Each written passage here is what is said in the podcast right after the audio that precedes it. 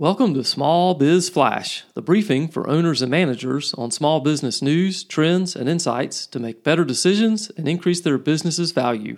I'm your host, Adam Hewitt. Thanks for joining me. This week, I'll explain why your small business should advertise on YouTube and then walk you through a short primer of how ads on the platform work. That's coming up right after the news roundup. All right, let's dive in.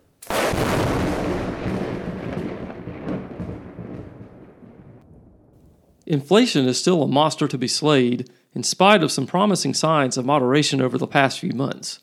The Personal Consumption Expenditures Price Index, the Federal Reserve's benchmark measure of inflation, was up in January to 5.4% from a year earlier, after a reading of 5.3% in December.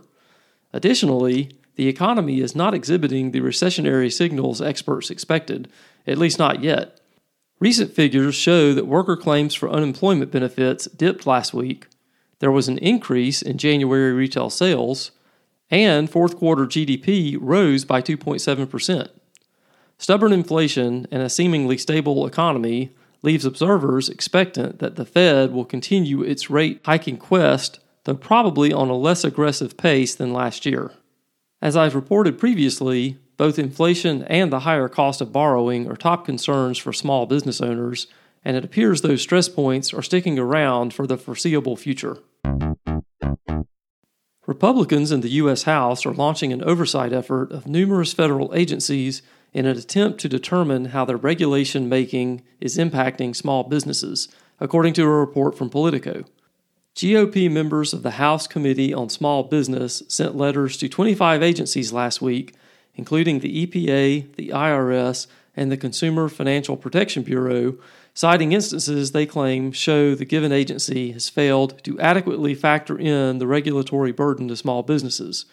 Representative Roger Williams, chair of the committee, said in a statement that the letters are, quote, simply the starting point as the committee works to ensure that the safeguards in place to protect small businesses are working as intended and not improperly harming our nation's entrepreneurs, end quote. Entrepreneurship is, as many of you listening know, not for the faint of heart. It can be very rewarding, but the business can also go bust. Skynova surveyed founders and analyzed data from CB Insights to determine the most common reasons startups failed in 2022. The top reason cited, at 47%, was a lack of financing or investors. Running a close second, 44%, said running out of cash caused them to close their doors. The third highest cause for shuttered startups, according to the study, was the COVID pandemic. However, 44% fewer startups failed in 2022 due to COVID than in 2021. Amazon is expanding its educational offerings to small businesses through Amazon's Small Business Academy. The Academy features three self service educational tracks Start, Build, and Launch for a customizable experience. In addition to webinars and on demand learning, Experts will be available to small business owners in live weekly office hour events. You can find more information on this and other stories in the news roundup by going to the links in the show notes.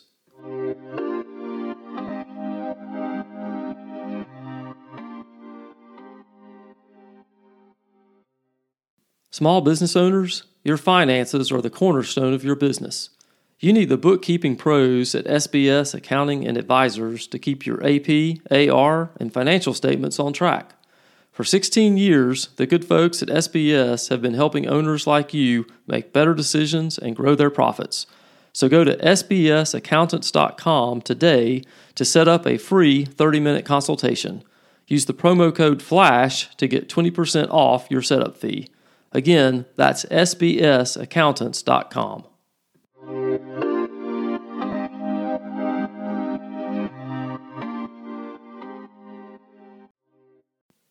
I've talked in the past couple of episodes about how YouTube is the second most visited site in the world and how there are definite advantages to having a presence there. Videos are much more engaging than text, too, and a great way to connect with current customers as well as prospects. Plus, today's technology makes video production relatively easy and low cost. For most businesses, it just makes sense to have some kind of presence on YouTube. But I also discussed that it takes time to build up an audience. YouTube ads can accelerate that process and give your brand more exposure. Additionally, you can promote specific products, services, or even limited time offers through YouTube ads, which can be more closely tied to specific revenue goals.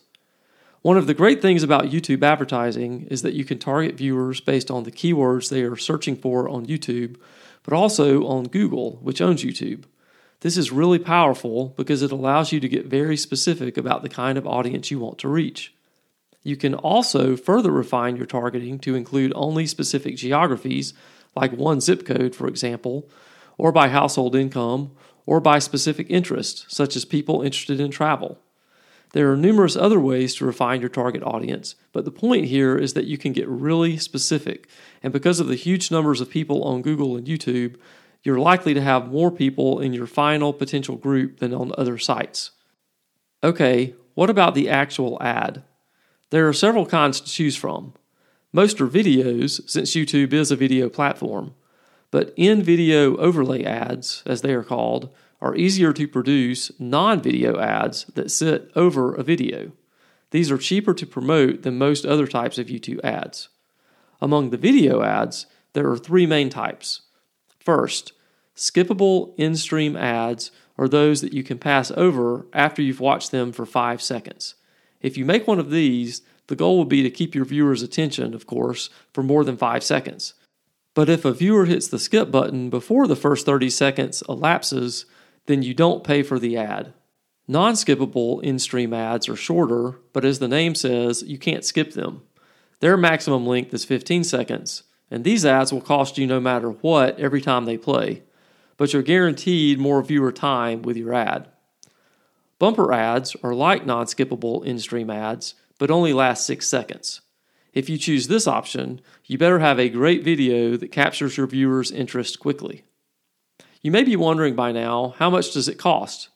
According to Influencer Marketing Hub, YouTube ads have an average cost per view of between 1 cent and 3 cents, and the average cost of reaching 100,000 viewers is around $2,000.